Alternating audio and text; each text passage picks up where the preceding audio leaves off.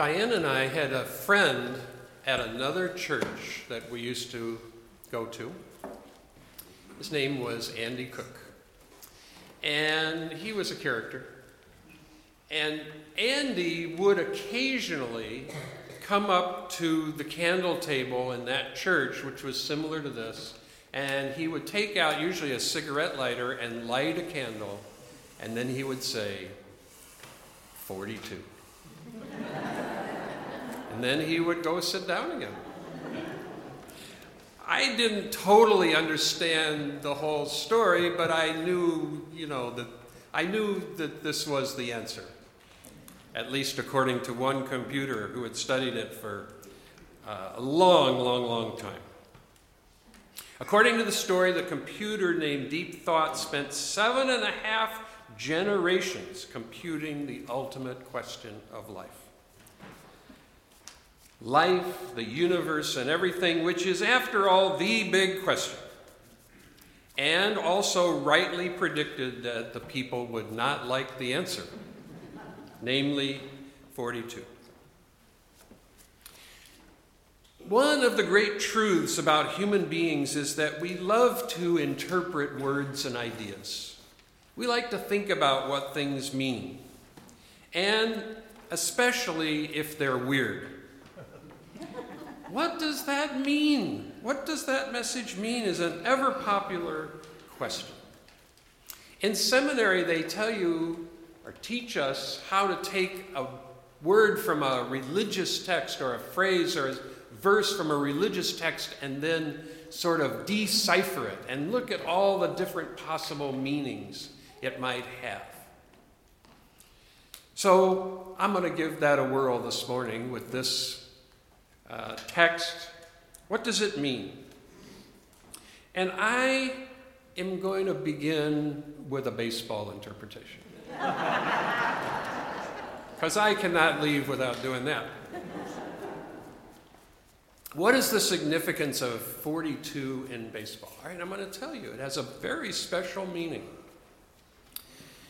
42 is the number that Jackie Robinson wore when he came up into the major leagues as the first African American player. And he endured abuse, horrible abuse, from players, from fans. They called him names, they threw stuff at him. And he somehow, despite the fact that it was tremendously upsetting, went through all that and became one of the finest baseball players, really, ever. In 1997, April 15th, the commissioner of baseball retired the number 42. No one can ever use that number again because that number is Jackie Robinson. And so it's an honor, it's a recognition it's a statement. And once a year, all the baseball players wear 42 on that day. Every single one of them. They wear 42. So, in the world of baseball, which is part of my sacred universe, and you know, I just want to tell you, the next minister probably won't do that to you. that number is a sacred number and it can no longer be used by any ordinary baseball player. All right, so if we go down that path of interpretation, then 42 really stands for freedom. 42 is the number of freedom and equality. All right, that's one. There is a kind of literalistic way of looking at 42, and Peg helped me uh, onto this, and then I found some other information about it, is that computers use codes to store information. So every character has a code that can be expressed as a number. And exclamation point has a code that can be expressed as a number. And every character that can be printed or used can be expressed as a number. So we might ask ourselves, well, what does 42 mean? What does it represent a character? And it turns out that at least in one of the codes, it represents an asterisk. And in, when computer people talk about that, they also call it star sometimes. What does asterisk mean? Well, if you're looking at a whole bunch of files um, and you want to look at all files of a certain type, you'd say, say um, star.com, for example. That would be all the .com files, all of them. That star means everything. And if you wanted to say every file in a certain system, or maybe even in the universe, you could say star dot star, and that would be everything. That would be the totality of all the files, every one that is in that universe of, of uh, computing. So, in a sense, the asterisk or the star is a symbol of inclusivity. It's everything. So, I kind of like that. I think that's a nice symbol. And uh, if you want to go, those who want to go down the theistic path, I'll tell you how that fits in because we're gonna we have to include that as well.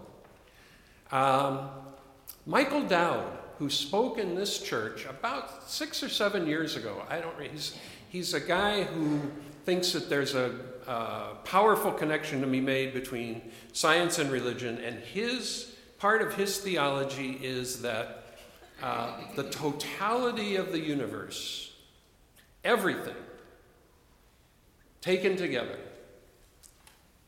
is what he calls God. So the total inclusiveness of everything can be interpreted theistically. It doesn't have to be, but it can be. And he's a wonderful, exciting guy. So I think that's a nice little uh, path for exploration of, of 42. Now, one of the problems with these interpretations is that at least I read something by Douglas Adams which said he didn't have anything special in mind when he said 42. so that's a problem. it's not an insurmountable problem because we know that artists in general, when they create works of art, they are not conscious of all the meanings of their work of art. That's obvious, right? And that's why people can make a living going around saying what those things mean. And the artist would, many artists say, well, you know, I just, yeah, that's, that's what I felt like doing, you know. So it doesn't mean that there aren't other meanings in what they do. They may be unconscious. But I will say that what really seems more likely to me uh, is that, and this is another possibility, is that 42 is a way of saying that there isn't any answer.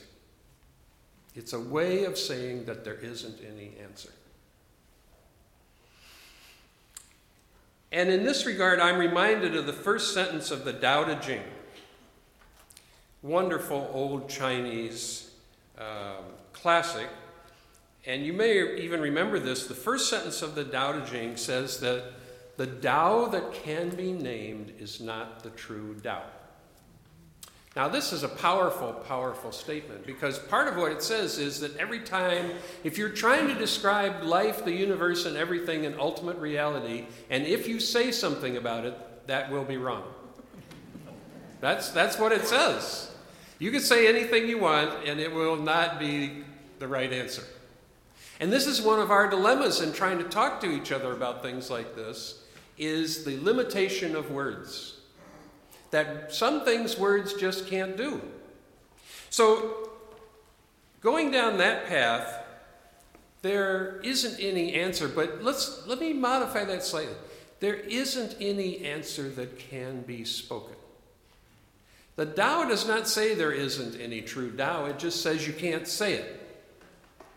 So there might be an answer, but it might be something that can't be said in words or symbols. It might be something that we sometimes call pre verbal. It's, it's something that is real, but you just can't say it. And this is why the computer knew that the people were not going to like the answer. because there isn't any answer, at least by this way of thinking about it. part of why that is true is because speech is about making distinctions. You know, this is a book and this is not a book. So that's the way we think most of the time.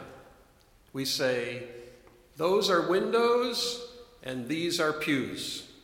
Not the same thing. So we keep dividing stuff up more and more and more, and we make finer and finer distinctions and write books about it, and then other people criticize those books. But what, if you go back to the idea of everything, you, speech is not about everything simultaneously, it's about parts of reality. And so if you're trying to say something about everything, actually, speech might not be adequate to that.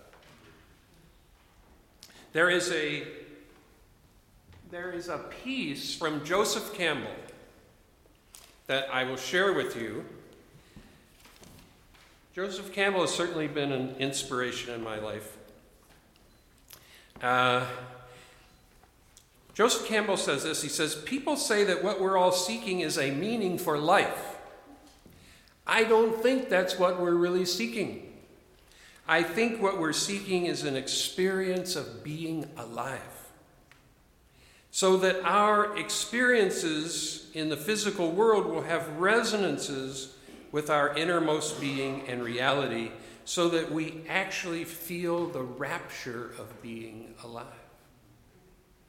That's what it's finally about experience of life. The mind has to do with meaning. What's the meaning of a flower? There's a story about Buddha asking the question, What's the meaning of a flower? And one person just held up the flower. So it's not an answer, it's an experience.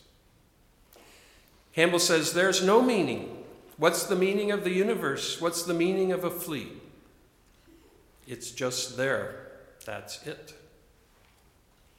We are so engaged in doing things to achieve purposes of outer value that we forget that the inner value, the rapture that is associated with being alive, is what it's all about. So, another path.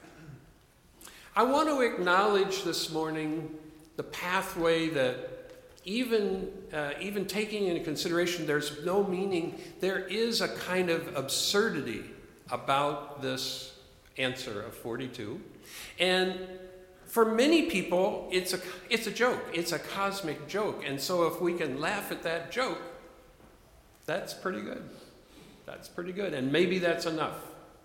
Maybe the humor of it is enough. And maybe the humor of it is related to what Campbell calls being alive the quality of our liveness that brings joy and fulfillment.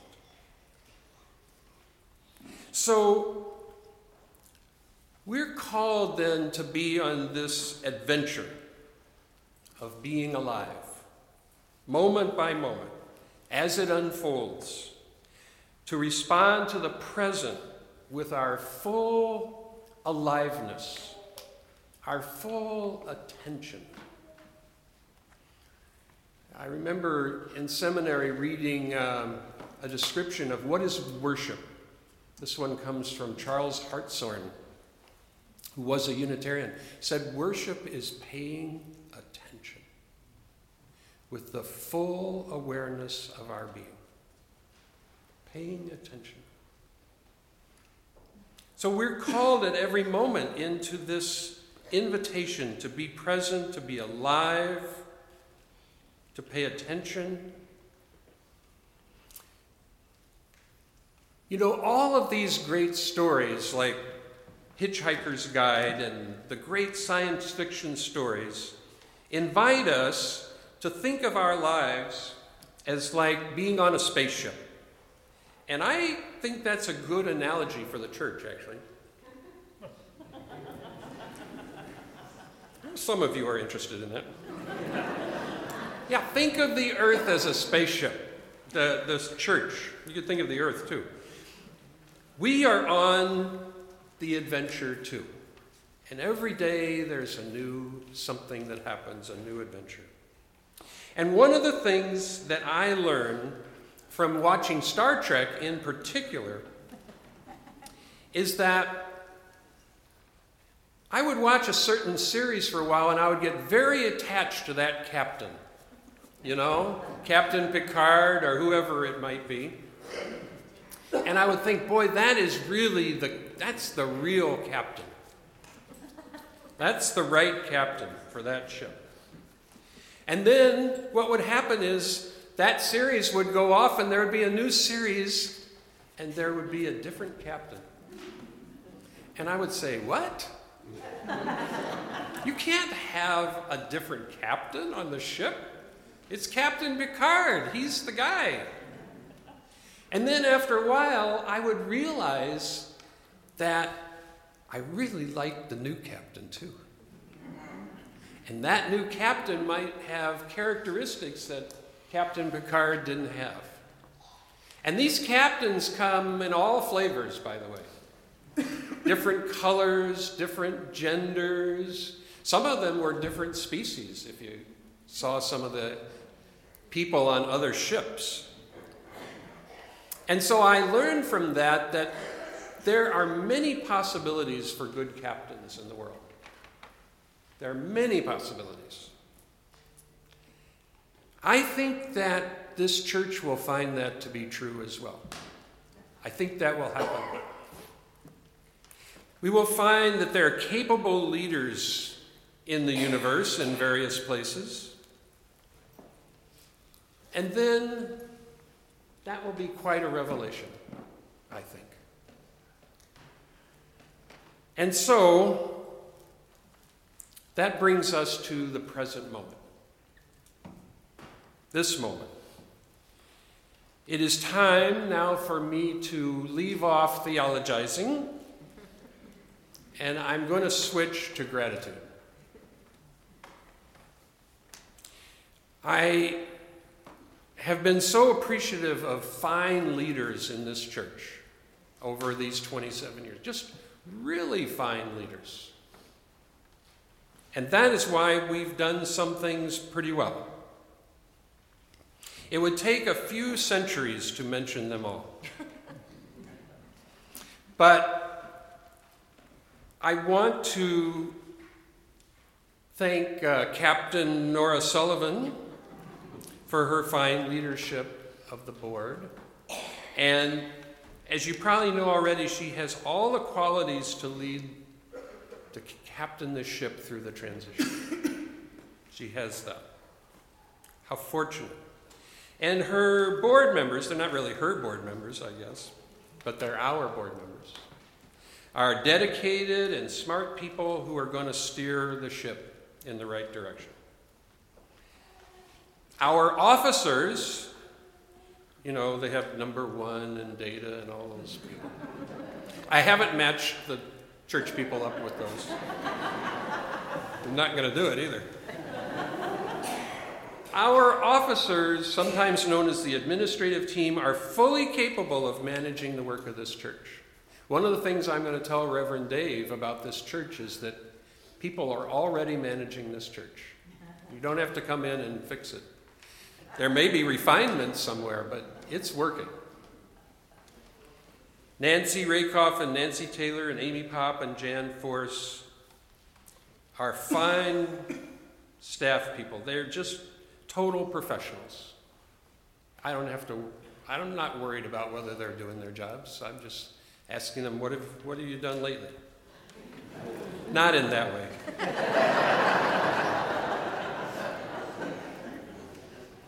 Do you see how everything that is said can be interpreted in various Do you get that? This is the problem with language, folks. And it has some advantages, too. Uh, I want to thank uh, the, the, ministerial assistants, Rick Growie and Dave Wyman, who have done really helped me do things that I could not have possibly have done without their help. There have been a few discipline problems with them. but nothing serious.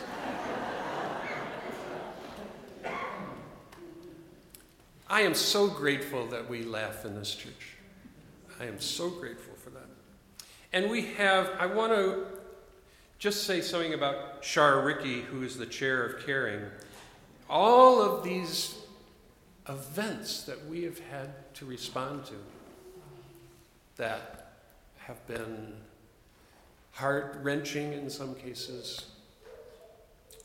Our caring committee has been so good. And I would gladly mention every committee, but I've been told not to go too long. I want to give my appreciation to Reverend Linda White, who has brought a different style of ministry into the church, a kind of grace and a kind of depth, which I just greatly appreciate. And it has been such a, um, a way of seeing new options.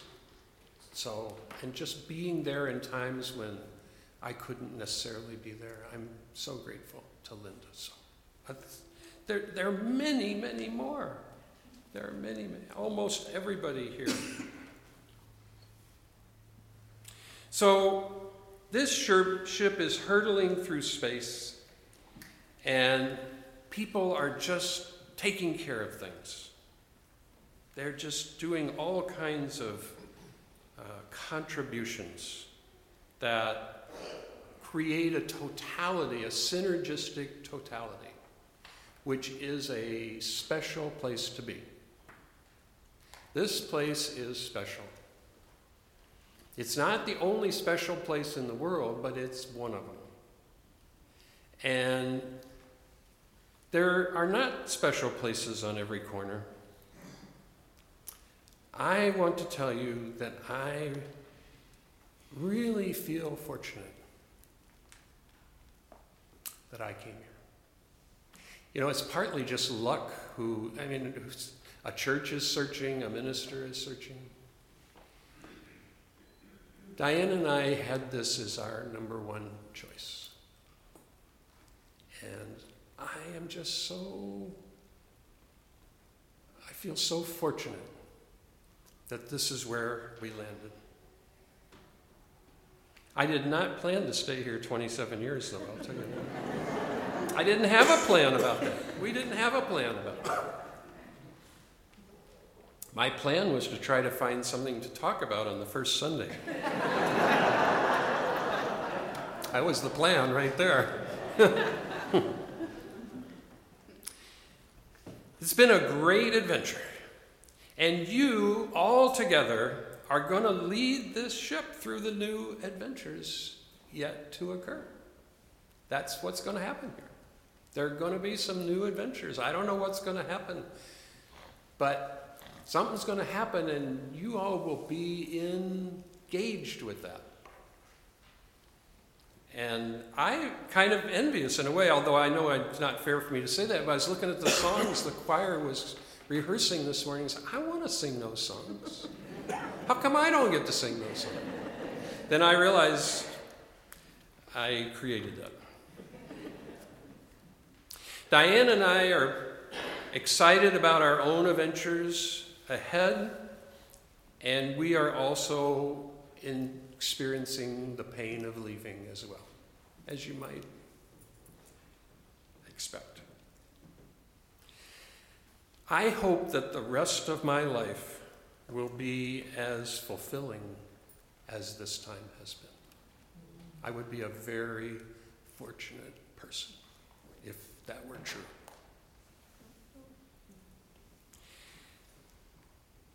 I want to remind you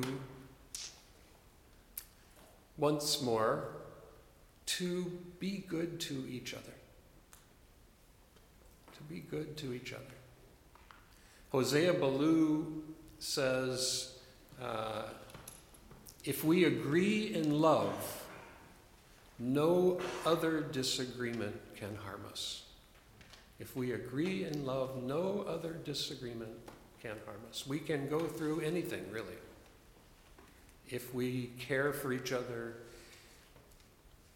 and work together, it can be solved.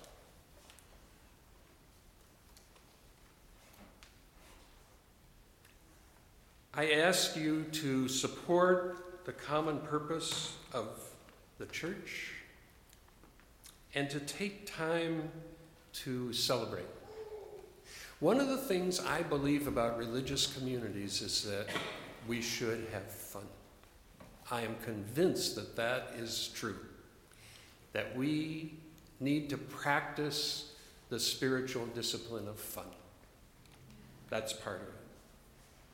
Be good to this wonderful man, David Clements, who's going to arrive here not knowing whether you're going to eat him alive or, or bring him a casserole. He doesn't know. Bring him a casserole. He's going to be so happy and so encouraged, and then he will know who you are. And that will, that will be the beginning.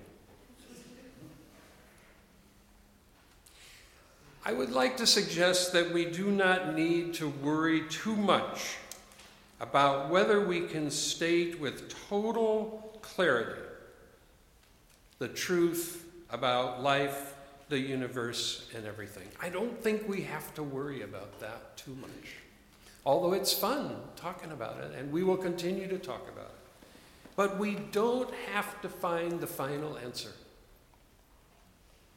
We can be on the path, we can be on the great adventure that is unfolding moment by moment. And as good, loving comrades, we will meet those challenges as they arise. I know that is true. Thank you so much for these years.